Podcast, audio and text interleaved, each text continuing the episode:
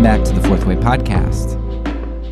In this episode, we are starting a new subsection in our season on propaganda and conspiracy. In regard to propaganda, what we're going to start talking about today is probably the angle that most people usually expect when we talk about propaganda. Because when we think of propaganda, we think of the media, and specifically the news media. Now, this criticism and cynicism that we seem to have about the news media isn't really all that new. I mean, it's something that's been going on for a long time. You know, Thomas Jefferson, 200 years ago, railed against the news media quite often. Listen to just a few of his quotes. Quote, "The most effectual engines for pacifying a nation are the public papers. A despotic government always keeps a kind of standing army of newswriters who, without any regard to truth or to what should be like truth, invent and put into the papers whatever might serve the ministers. This suffices with the mass of the people who have no means of distinguishing the false from the true paragraphs of a newspaper." End quote. I think this observation of Jefferson's is great because he highlights the problem with being consumers, as most of us are today most of the time. Newspapers bring us information, but we must still chew on that information and digest it and evacuate the excess. If we don't do that and we just accept information, then we end up being pacified, as Jefferson says. Here's another quote from Jefferson about the news media. "The man who never looks into a newspaper is better informed than he who reads them, inasmuch as he who knows nothing is nearer to the truth than he whose mind is filled with falsehoods and errors." Now, I really like that one because it highlights how it's sometimes better to actually be less informed than to be more informed. Now, this is in part because news and other propaganda outlets are trying to shape your thoughts, and they often succeed in ways that we don't realize. To be more informed, then, simply means to be more propagandized. And that, of course, goes back to Elul's work on propaganda, where he identifies that it's often the educated who are the most propagandized because they've been through the most institutions and have consumed the most information from sources of propaganda, and many of them have consumed it without critically thinking about or digesting it. Of course, news media isn't the only type of media that is propagandistic. Many recognize that film and television get thrown in here too, and that's especially true when people start to see a pet issue of theirs popping up more and more in shows. As I'm recording this episode, we're about 4 episodes into Amazon's Rings of Power series, and the new Ariel trailer has recently been released. There is a sad number of people who are upset with Black representation in both of these cases. Now, sometimes people might have some list of excuses about, being true to lore or something like that, and, every once in a while, those arguments might make some sense. But by and large, the fury over the representation of Black people runs much deeper for most complainers, I think. Now, consciously, or probably more so in the deeply ingrained and trained and discipled subconscious of these people, they recognize the power of representation, even in depictions of fictitious characters from a fantasy world. There is a power that comes in being represented. We don't just see this negatively in the reactions of whites to fantasy flicks, but also in the reactions of minorities to seeing a superhero or protagonist who represents them. You can find plenty of heartwarming YouTube videos with young Black boys who exude pure joy about Black Panther when it came out. They can see themselves as the hero for once in their lives, and they can see their worth is reinforced in the recognition that someone like them can be a hero. So the media, and especially the news media, they tend to be areas of extreme focus when most people talk about propaganda, because it's often easy for us to identify the propaganda of the other side. From my assessment so far, I personally think that corporate propaganda is probably the most potent form of propaganda that I've studied. The fact that it doesn't just hide or skew information, but it shapes desires, and I just think that makes it extremely potent. You become like the prince in Lewis's The Silver Chair, who is constantly deluded and is only rarely awakened to his pitiful state. Corporate propaganda, more than other forms of propaganda, creates a narrative for us. And so long as we continue to consume the propaganda, we fail to wake from our stupor. The propagandist's narrative becomes who we are, and we become unable to realize who we truly are or were, or who we truly ought to be. We are bewitched. And certainly, media plays into this corporate propaganda as well. There's plenty of overlap, product placements and all kinds of narratives that are going on there. For instance, if you look at a lot of the sitcoms or regular Joe movies that have been recorded over the past 20 years, the household income of the families on these shows and in these movies is absolutely insane. Now, I have a link to some estimated sitcoms from back in the day, but I think it's gotten a lot worse. If you watched Roseanne or All in the Family or Sanford and Son, you definitely see some families back in the day that are represented as living pretty simply. But those shows are usually more rare and becoming even rarer.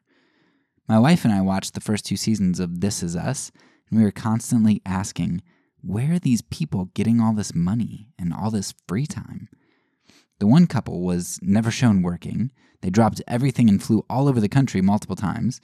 They lived in a beautiful place in a nice area of the country, and they paid for extremely expensive fertility treatments. Their lives in no way mimicked the reality of most Americans. Of course, the woman in the show, Kate, her siblings were pretty rich from their endeavors, so maybe they gave her family some money, I don't know. But however she came by her money, this definitely is not us, the majority of the human race, let alone Americans. It represents the life of only a small fraction of Americans. And that, I think, is par for the course when it comes to how life is portrayed in film and TV. Anyway, I don't want to talk too much about Hollywood and corporate propaganda here because I'll get to that a little bit later in one of the episodes in another section of the season. Or maybe I think I'm going to actually have a whole episode about it down the line in regard to Hollywood and the military. So we'll get back to this. Suffice it to say that I don't want you to forget the power of corporate propaganda here and its shaping influence. And I want you to keep that at the forefront of your mind since there's plenty of overlap with media propaganda and its ability to shape us, which is, in my opinion, propaganda's most powerful effect.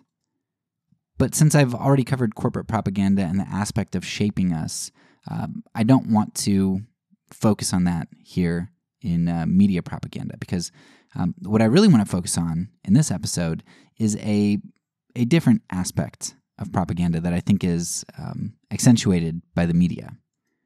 So this weapon that media propaganda is particularly proficient at using, it's not a weapon that no other forms of propaganda use.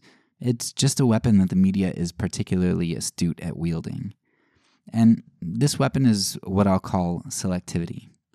Now, whereas in corporate propaganda, there was a lot of infusion of concepts and desires, what you might consider inception of desires and beliefs into the consumer, the media's unique power often comes from their ability to selectively choose which information is silenced and when that information is silenced.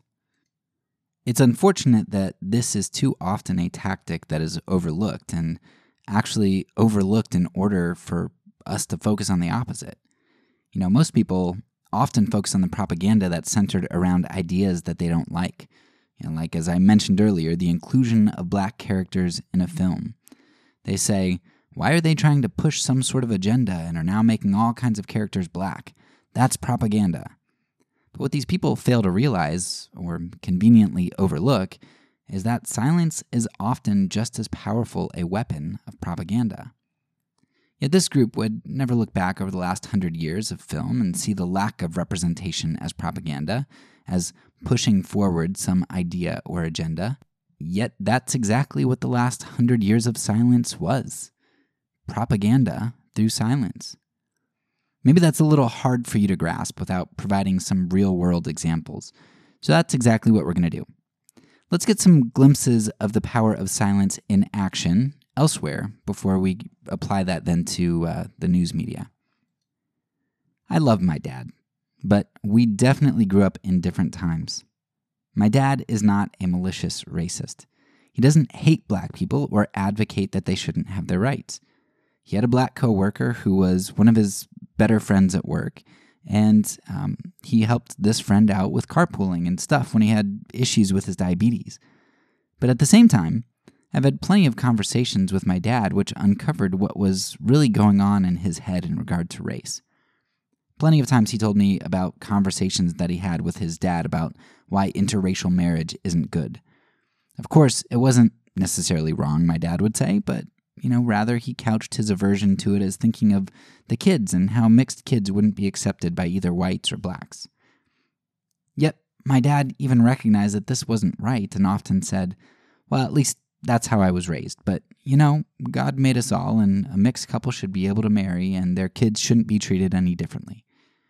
It's like there were these two programs running in my dad's head.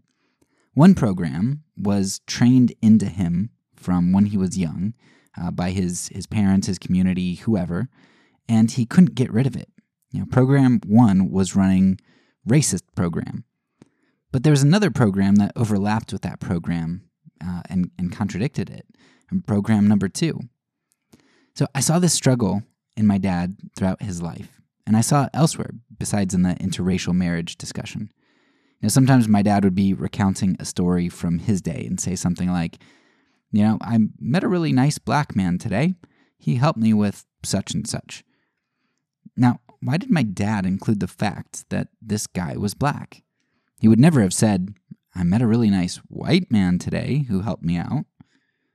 Or sometimes my dad would bemoan a story from the news about someone on welfare or some guy from work who was lazy.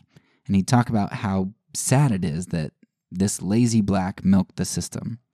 But then he'd run program two, and he'd caveat that and say, I know there are some lazy white people too. It's like he ran program one that brought in these racist ideas. And then he tried to cancel it out by running what he knew was true from program two. He couldn't just say, I met a nice guy today, because on program one, it was significant that he actually met a nice man who happened to be black. Black was an important adjective to add because meeting a nice guy isn't all that noteworthy, but meeting a nice guy who's black, now that adds to the significance, because how often does that happen, The implication is that black people aren't generally nice, so you have to add in that adjective. So even though my dad was trying to compliment a black man by running program two, program one, the racist program, was running under the surface and causing him to make racial distinctions. The same thing happens with his story about the lazy black man. In my dad's mind, on program one, lazy and black tended to go together.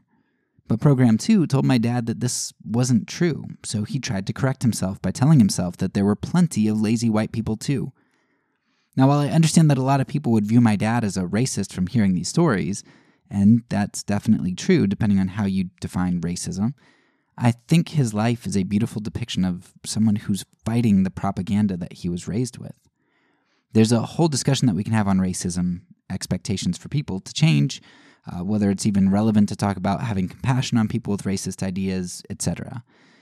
But I don't really want to have that discussion here in this episode. That's for another time. But I do want you to note that fighting propaganda is a lifelong process which requires community and continued training to overcome. My dad and I had a lot of conversations where we pushed back. My wife and I pushed back on racial issues. And it really is a lifelong process, and he's never going to get rid of that program one. It's ingrained into him. And of course, I was raised by my father, so it makes me wonder, do I have program one running too, somewhere inside me, where I don't even realize? But in regard to our topic at hand, I want you to think about the last two examples that I gave, the lazy black man and the nice black man, versus just saying a nice man or a lazy man. Now, all of the statements here would have been true statements. My dad didn't make untrue statements about the lazy man being black or the nice man being black. So what's with the addition and exclusion of adjectives here? So the nice man that my dad met was black, and the lazy man my dad met was black. But when my dad encountered a man who was white that did something really nice, he excluded the adjective white. Now think about how this plays out for anyone who hears the story. If my dad recounts a story of a nice man, immediately images pop into the heads of listeners because that's what humans do when we're told stories. We visualize them. Without my dad including an adjective, the nice white man or the nice black man, my mind has to formulate its own image of what this man looked like. The nice man, devoid of any adjectives of color, is automatically depicted in my mind as a white man. Now maybe that's partly because I'm white and my community is largely white, but it's also because in my community, if the nice man was black, people would probably note that. The word nice then becomes synonymous with white because nice by itself is always depicted as a white person in my mind and in my community, whereas nice and black are anomalous and have to be noted because they're exceptions.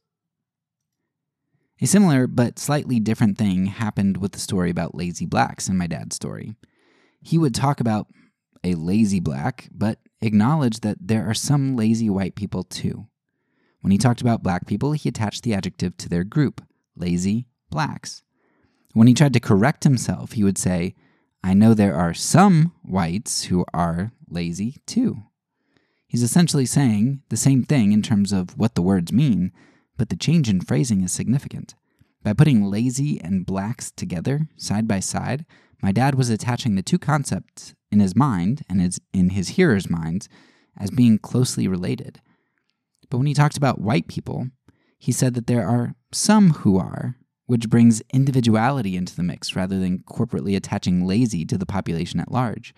And he says that these some whites who are lazy too. So rather than lazy whites going together, he implies that blacks as a group tend to have laziness attached to them. But, there are some whites who we can also add to this group that's lazy. The implication here is that white lazy people are more of an exception to the rule, and the rule is that lazy equates to blacks. Now, that's a personal, everyday sort of example from my life that I would bet a lot of people out there can relate to. Either white people like me who've grown up with parents raised during the tumultuous civil rights era, or if you're a black person who has experienced this sort of thing and you know that it's racist, but you just can't speak up or put your finger on how to describe what's going on because the nuances are so subtle and hard to explain. The point is that the absence of information here can be just as powerful of an indicator as the addition of information. While saying the lazy black may cause you to form racist thoughts about black people, saying the nice man without adding any adjectives at all can ingrain in your mind the equating of nice and white, which is just as powerful a concept in paving the road to ideas of racial superiority. Okay, so that's a down-to-earth example. That's a pretty simple example. Let's move on past that personal example and give you something a little bit bigger that ties in more directly with propaganda in the media. Just know that we are applying the same concept here. This idea that the absence of information is often just as important an aspect of propaganda as is the addition of information. I want you to think back to the George Zimmerman and Trayvon Martin case. To lay all my cards out on the table here, I think George Zimmerman was as guilty as can be of at least manslaughter, if not some form of homicide. He profiled Trayvon. He followed him despite a professional telling him to back off. He confronted Trayvon without evidence of a felony. He pursued him, and his actions resulted in Trayvon's death. When you color in Zimmerman's post-trial exploits and his arrogant disregard of his actions, as well as his past with a charge of assault, I think it's even more clear that Zimmerman had complete disregard for Trayvon's life. Now, in light of my thoughts on the guilt of Zimmerman and the victim status of Trayvon, I want to delve into the propaganda that I think was present in this case, particularly the information that kind of deals with this idea of exclusion. Now, I know a lot of people tend to focus on images in cases of race. In the Zimmerman case, a lot of people balked at how the photo for Zimmerman was often of a previous mugshot, while the picture for Trayvon was a nice, smiling young man.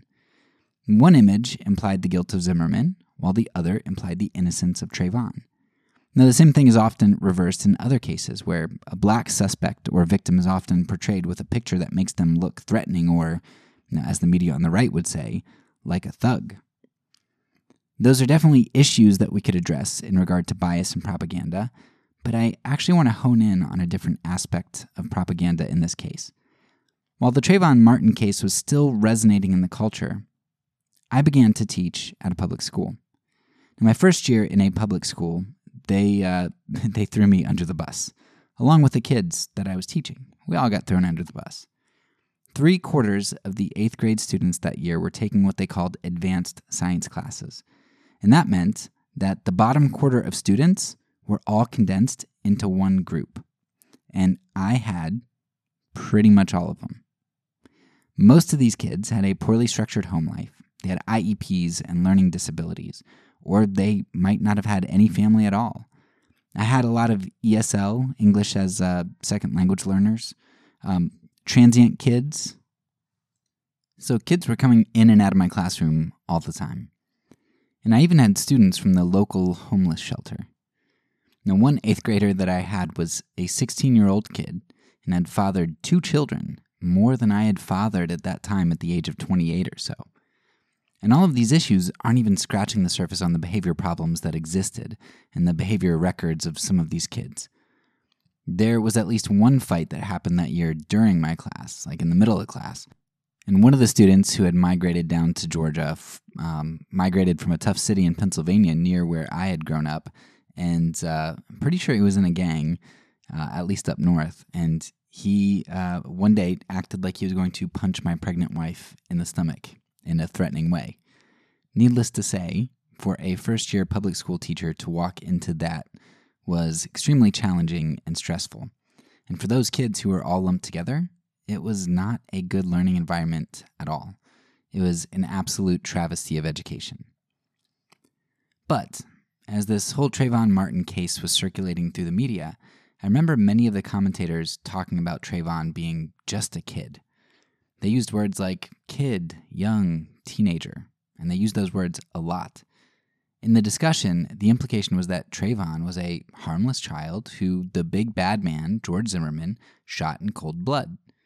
Now, do I believe that George Zimmerman had a thirst for blood and was guilty of murdering Trayvon Martin? Absolutely. But the angle of Trayvon being a poor, helpless child just didn't sit well with me. I knew that that was potentially BS. I had a 13-year-old boy, one of the ones who got into a fight in my class, who towered over me and was definitely stronger than I was. He had more weight than I did, more muscle than I did, and more height than I did. I had another kid in my class with EBD who I'm pretty sure, he didn't double my weight, but he came close. He was, above 250. And the kid who pretended to assault my wife, while he wasn't huge, he had a fire and a ferocity to him that had been fostered in him by the tough upbringing that he had on the streets. And these kids that I'm talking about, they were 13 to 14 years old, most of them. Trayvon was 3 to 4 years older than these kids. Now, I also saw some of the football players at the local high school who were way more jacked than any of the kids in my class. And many of them younger than Trayvon, if not, around the same age maybe. Now, Trayvon Martin was a somewhat tall kid, and his height outclassed George Zimmerman. Zimmerman had Martin by 20 or so pounds, though, and probably mostly fat, but still, he was heavier. Nevertheless, I had some level of fear every day that I walked into a classroom of 13-year-old kids. I wasn't necessarily fearful for my life or well-being, but I knew that they could do a lot of damage to each other, and to me if they really wanted to. So to go around emphasizing that Trayvon Martin was a kid completely manipulated the narrative in a particular direction. And while I agree with the conclusion that the media was trying to draw with that propaganda, the conclusion that George Zimmerman was guilty and Trayvon Martin a victim, the route that they took to influence thoughts seemed disingenuous and dangerous to me. Because while their manipulation in this case might lead to a just popular opinion, it could just as easily lead to a travesty of justice in the future in other cases. On top of that, using this type of propaganda is dangerous because if it's uncovered, it can undermine one's own case. It can make you lose trust for this issue, but as well as future issues. If you're trying to manipulate my opinion through propaganda, then I may come to believe that you're manipulating me because your case is weak and your conclusion's wrong. Now, rather than convince me in dialogue, you've lost me through an attempt to manipulate me. I know that after saying all this, I've probably pissed off 90% of my audience. If you're conservatives, you're mad at me because I didn't defend George Zimmerman against the woke agenda that always views black lives as victims, and I'm refusing to defend a man who used his Second Amendment rights. On the other hand, those on the liberal side are probably mad at me because I'm undermining part of the narrative that elevates the truth of Trayvon Martin's victim status and George Zimmerman's guilt. But it's in pissing off everyone that I gain assurance that my position is more likely than not correct. Because as we've explored this season, propaganda polarizes, and it polarizes hard. Truth tends to be more complex than pure black and white, and the way truths are presented and framed is infinitely more complex than the truth itself. If you can't see and acknowledge the propaganda on your side, and your narratives have no complexity, then you're probably living in propaganda land. Let me just give you one more talking point here, and then I will try to bring everything together. So U.S. foreign policy and intervention is a really complicated topic. Well, I mean, I guess it's not really usually that complicated. We have an economic interest, and we go to war to overthrow some dictator, and we disguise it through propaganda as benevolence. Let me give you what I think is the most clear recent example that I can think of. So a few years ago, the U.S. killed Iranian General Soleimani while he was in Iraq. Now, General Soleimani was consistently described as a terrorist in the news media. Now, why was he considered a terrorist? Because he had been supplying Iraq with weapons, which we know had led to the deaths of hundreds or perhaps even 1,000 U.S. soldiers. So General Soleimani, who was giving weapons to the Iraqi people and those fighting for Iraq, or at least one group in Iraq, was a terrorist because he supplied weapons to the people who were fighting against us, the ones who had invaded Iraq. The liberators. How dare General Soleimani give weapons to the rebels, the terrorists, or the guerrillas? But rewind a few decades, and the U.S. is supplying the Afghan people with weapons to fight the Soviet invaders. Invaders, mind you, not liberators, because it was the Soviets doing the war-making, so they were invaders, not liberators, like we are. And fast forward a few years from the Soleimani assassination, and the U.S. is supplying Ukraine with weapons against the Russians, who are once again considered invaders, not liberators, even though they see themselves as liberators. And their Russian propaganda of liberation, we think, is so ridiculous. You know, we can see straight through it. Russia is there for their own self-interest, and they're harming a whole lot of people in trying to bring about their self-interest. Yet, we don't see the double standard. We don't see how terrorists or guerrillas become freedom fighters depending on who's at war and who's doing the propaganda. When we're at war, we are benevolent and altruistic with adequate justification for invading another country. But when another country invades somewhere that we have a relationship with or economic interest with, or a place that we desire to be a buffer state for our interests, there can be zero justification whatsoever. Our rhetoric and conclusions are more polarized than the East is from the West, which is perhaps even too far in expanse for Jesus to save us from. He can't free us from the unpardonable sin of being propagandized, of blaspheming the true spirit for the false, as evidenced by a supposedly Christian nation falling hook, line, and sinker for pretty much every war that we've fought as a country. Christians have supposedly historically run the government, manned the military, and founded the businesses, all the while being a little too absent from the churches. Our piety for the state and the market, the beast and the merchant, has caused us to all too often, as we have seen this season, be the spirit of the false prophet.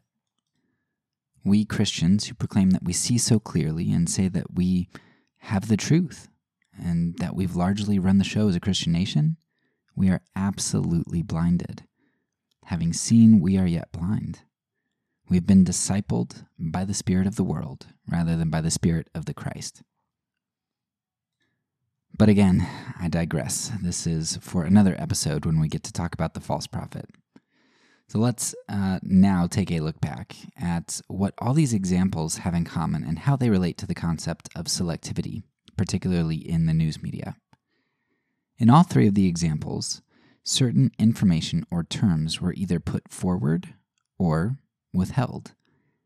Obviously, every story that we tell has to choose what information is important to declare and what information is valueless and ought to be held. But that means that every piece of information that we're given, we should be asking why that particular information or that term was given, and simultaneously why other pieces of information or terms were held back. In relation to my father's recounting of various experiences, why was the skin tone of an individual pertinent when talking about black people, but not when talking about white people? What did the inclusion or exclusion of that information convey? When we get to the Zimmerman and Martin case, or cases like them, how is information conveyed and how are terms included or excluded?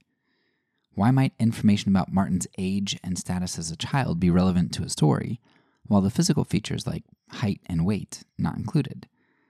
Why might some news show an image of George Zimmerman in prison, in prison garb, and reference his prior record of assault, while other news sites completely ignore that and show him in a nice business suit? The exclusion often says as much about an agenda as the inclusion of information. Finally, when we look at U.S. intervention in overseas affairs, why might it be useful for news agencies to avoid the U.S. history of coup involvement and the overthrow of democratically elected officials for their replacement with Western-backed dictators? Why might we avoid the connotation that those we are fighting for their freedom, and therefore freedom fighters? Why might we call someone a terrorist while failing to mention that we participate in actions which qualify as terrorism by our definition? Of course, the answer to all this is something that we know deeply. The selective exclusion of information is just as powerful as the inclusion of information. In fact, it may often be that the exclusion of information is more potent than the inclusion. Think of a street act where a performer is demonstrating their ability to pickpocket. What you find is that while there may be a lot of action or information being conveyed in their face or their movements and their less dexterous hands, moving all around, their true feat is being accomplished and hidden in the relative inaction of the dominant hand. While you're focused on all the movement and the influx of information the street performer is giving you, it's actually at the place where the least action and information are given that the magic is happening. The same thing's true in the news media. While we are inundated and distracted by the information offered to us, it is often in the silence that the true news is happening and where the true threat is. We have to recognize that finding truth in media doesn't prove that it's unbiased. False information wasn't given in any of my examples, only true statements. So the question must not be, is this truthful?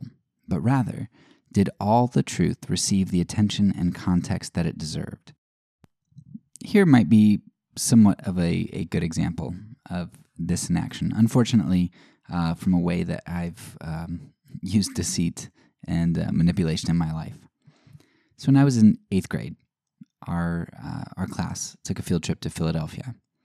My mom gave me $20 to, eat or... But yeah, pretty much to buy lunch because we didn't pack lunches.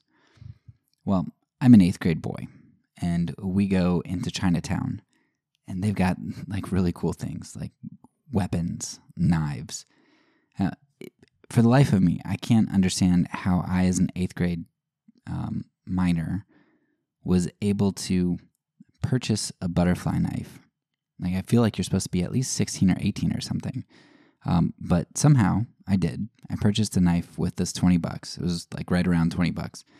And I know, oh man, okay, it's great. I got this knife, but I don't know if I'm going to be able to hide it.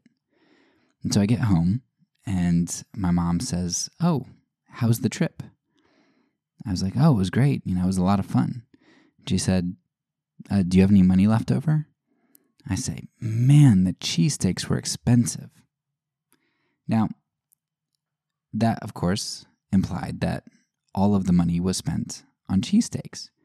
But I never talked about the money. I never mentioned the specific price of the cheesesteaks. I never said that I spent my money on cheesesteaks. I just kind of diverted the attention by waving my one hand and keeping my other hand motionless. My mom looked at the information that I gave her and drew her conclusions based on that information. But in reality, the real action was happening elsewhere. Maybe one of the biggest examples of media silence that I've encountered recently that I can give to you is the absolute silence about the war in Yemen. Now, Yemen's war with Saudi Arabia, which is really more like Saudi Arabia's war on Yemen, has been going on for over half a decade. About 1.5% of Yemen's 29 million people have died, with close to 500,000 children under the age of 5 expected to suffer from the effects of severe acute malnutrition. And I'm sure those numbers are just rising. I'll put a few links in the show notes, and you really should make yourself go and watch what is being done there. It's absolutely horrific, and you should know about it. But how is it that I hadn't heard of the humanitarian crisis until only about 2 years ago, and I heard about it through non-media channels? Why hadn't I heard about it through the news media? Why isn't such a huge crisis front and center on the world stage? An event that happened about 2 years ago, right after I found out about Yemen, became extremely explanatory in my mind for why I'd never heard of Yemen before. A few years ago, there was a journalist who was an American resident named Jamal Khashoggi. Now, Khashoggi was very critical of the leader of Saudi Arabia, and being the type of violent state that they are, Saudi Arabia didn't like that too much. They figured out a way to lure Khashoggi into a consulate that they held in Turkey, seemingly neutral ground. However, they ended up assassinating Khashoggi while he was in the embassy. Now, assassinating a journalist who is an American resident at that, is something that the press isn't going to let go. So that story was flashed in the news for a little bit. But what was President Trump's reaction and what ended up happening to Saudi Arabia after the anger quickly ebbed away onto other distractions? Nothing. They were just crickets. Less than a year after Khashoggi's murder, presumably at the behest of the crown prince, President Trump called the prince, quote, a friend of mine. At one of his rallies, only 6 months after Khashoggi's murder, Trump said, quote, they have nothing but cash, right? They buy a lot from us. $450 billion they bought. You had people wanting to cut off Saudi Arabia. I don't want to lose them. End quote. Well, 2.5 years after the fact, after President Trump did absolutely nothing about Khashoggi's murder, President Biden finally brought action against Saudi Arabia. Well, not Saudi Arabia, just a few individuals. The U.S. government ended up sanctioning 17 individuals who they hold responsible for killing Khashoggi.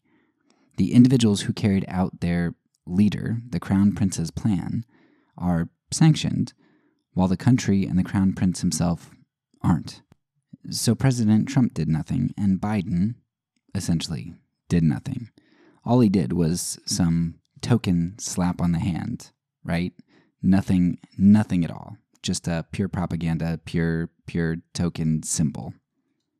But now, with these things in mind, we have a few touch points with Saudi Arabia.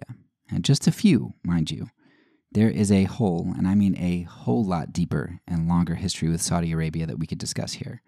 But let's just take a look at some of the things we know, and I'll fill in maybe one or two other pieces that I think are pretty common knowledge as we color in this picture. Saudi Arabia is very important in regard to oil, sitting centrally in the Middle East. Saudi Arabia buys a lot of weapons from us, as President Trump said, and they give us a lot of money. We don't want to stop making money by selling weapons to Saudi Arabia. We don't want to make enemies with those who control our oil and give us money. We aren't willing to divvy out real consequences when an international journalist and resident of the U.S. is murdered by a violent regime. In that light, the silence about Yemen screams out to us. There's silence because we don't have to pay it attention. They're unimportant foreigners, not U.S. residents or journalists. Saudi Arabia buys weapons from us, and if we highlighted that they're using U.S. weapons to conduct atrocities, not to mention U.S. actually assisting them by refueling their planes and stuff, there may be pressure to stop selling them things. Making Saudi Arabia look bad might compromise our oil prices as well. Now, it doesn't matter which motivation route you choose. Indifference at foreigners being killed or a conspiracy to prevent weakening our economy. It doesn't really matter. The war in Yemen is directly connected to significant policy and human rights issues that the United States is, at least in part, responsible for, in our alliance with Saudi Arabia, and providing them the weapons and the leeway to commit atrocities on both a large and a small scale. Interestingly, as I'm recording this episode, the media is shouting at the top of their lungs about Ukraine, while being absolutely silent about Yemen. And whenever we see silence, or hear silence, I guess, we have to ask why. When we ask why, the media silence on Yemen becomes deafening. To close out this section on media silence, I want to point you to an article by Marvin Olasky that I'll link in the show notes. Just for context, Olasky has been the editor at World Magazine for decades. While World identifies as a Christian magazine, they've historically avoided selecting topics or positions based on party lines. They've done some strong journalism that has cost them a lot of financial support. However, in this article, Olasky bemoans a conservative takeover of how World Magazine runs, and what that means for truth and journalistic integrity. I think you'll find his account fascinating, and if you view it in the context of media silence, it should be even more meaningful. Olasky will help you to see how silence or inconvenient topics creep into the news, as topics of party interest or convenience are embraced, and topics of inconvenience kind of get bypassed over. We want our group to look good and the other group to look bad, and if the news doesn't fit that narrative, then we have silence on it. And once again, this just highlights what Elul has been screaming to us since episode 2, and we come back to over and over and over again. The polarization of society. Polarization is a key indicator, a key consequence, a key goal of propaganda. When you can isolate a group that is monolithic in some way, then you can create propaganda outlets which continue to feed them what they want to hear, both positively about themselves and their group, as well as negatively about the dangers to them and their enemies. And simultaneously, when you isolate a group, you can prevent them from receiving dissonant information which might wake them up to reality. This polarization leads to the silence that we've talked about. Whenever you're in a particular group or consuming and hopefully digesting certain media, listen for this silence. If there's silence, especially where that silence is in regard to self-critique and accountability, then you know something is woefully wrong. And in my opinion, that's a big part of what is happening in the church, especially the evangelical church today, in regard to abuse. We've been propagandizing our people and isolating them so that disagreement and critique have become synonymous with heresy, rather than with a living, loving, and thriving community. We throw these threats around. If you don't fall in line, then you must be the problem. But that's a discussion for another time, and you'll get part of that discussion in Olasky's article as he talks about some of the critiques that are levied at him and World Magazine. So go check it out. Since silence as a tool of media propaganda was what I wanted to really hit home today, and since we're already at a pretty lengthy episode, I want to briefly highlight a few other aspects of the media and media propaganda that I think are important to recognize. Noam Chomsky has done a lot of work on propaganda with his best-known work dealing with it called the Manufacturing of Consent. I highly recommend listening to or reading some of Chomsky's stuff, and you can find a lot of it on YouTube for free. But Chomsky highlights that while propaganda in a place like North Korea might be directed by a top-down approach, we have to often avoid these types of conspiracy theories in the West. It's not that this sort of thing never happens.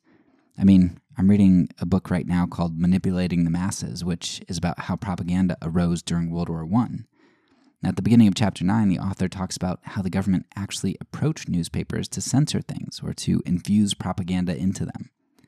As just one example, the CPI, the government's propaganda division at the time, went to newspapers and told them to stop running stories with pictures of a good-looking Kaiser.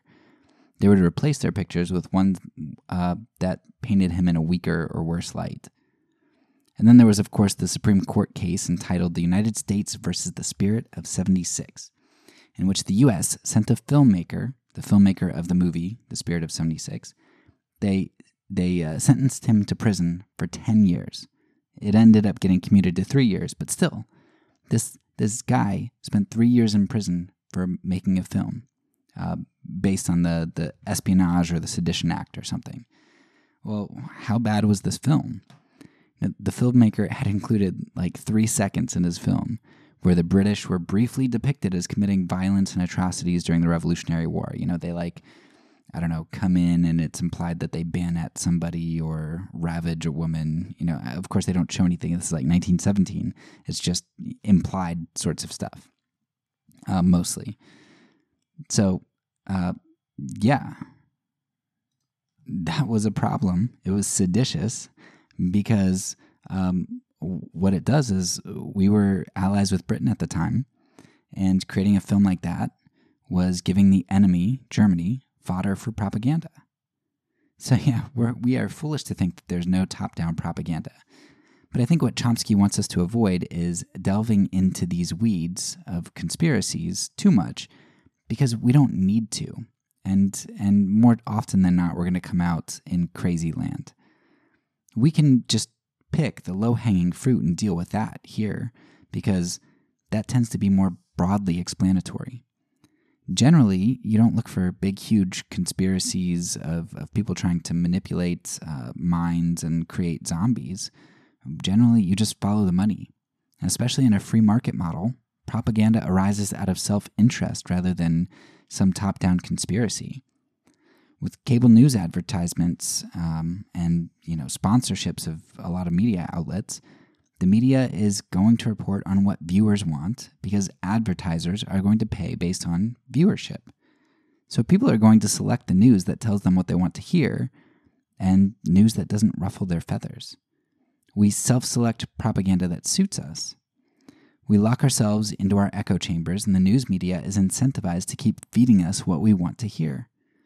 And it certainly doesn't help that something like 6 corporations own and control over 90% of media outlets.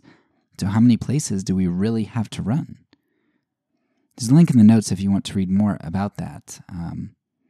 But the point is that there's top-down propaganda that happens. Conspiracies happen, for sure. And we talk about them this season. But a lot of our propagandization just comes down to human desires playing out uncritically. Just like we feed ourselves the junk food that we want to eat at the expense of our health, so we're going to choose to consume the propaganda that tickles our ears rather than, do the work or suffer the discomfort of experiencing truth, which is often arrayed in the garb of dissonance. To close out this episode, I want to highlight one resource that you need to check out. Right after you're done with this, go check this out. I know I'm going to have a resource episode at the end of this section of the season, but I still feel the need to plug this particular resource here. There's a documentary called Spin, which aired in the 90s. This tech guy figured out that he could actually pick up the cameras of news stations via satellite as they were always running. And that means that when a show like Larry King Live cut to commercials on your TV, you could still actually pick up what was going on the cameras at the studio if you knew how to receive those signals. I don't completely understand how it worked, but the result is amazing. This guy puts together all these behind-the-scenes recordings that he took of political figures who are talking when they don't realize that they're being recorded. And seeing the image that we get on TV and then seeing what's going on behind the scenes was absolutely eye-opening. It's like you're watching a secret camera. It's far more real than reality TV because it's just raw footage of unguarded politicians laying out their thoughts and plans. What the film shows you is how the news media can deliver us images and coordinate images to deliver to us images in the packages that they want us to have or that we will most accept. Definitely go check it out. There's actually quite a bit more that I wanted to talk about in this episode, but it feels like adding more would not only make this episode really long, but it would be delivered in a more haphazard fashion.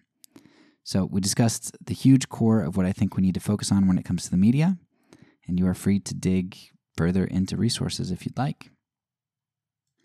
Just remember, when you think of news media or media in general, you should be thinking of this idea of selectivity, along with all the other propaganda things that we've talked about, especially this selectivity. That's all for now. So peace, and because I'm a pacifist, when I say it, I mean it.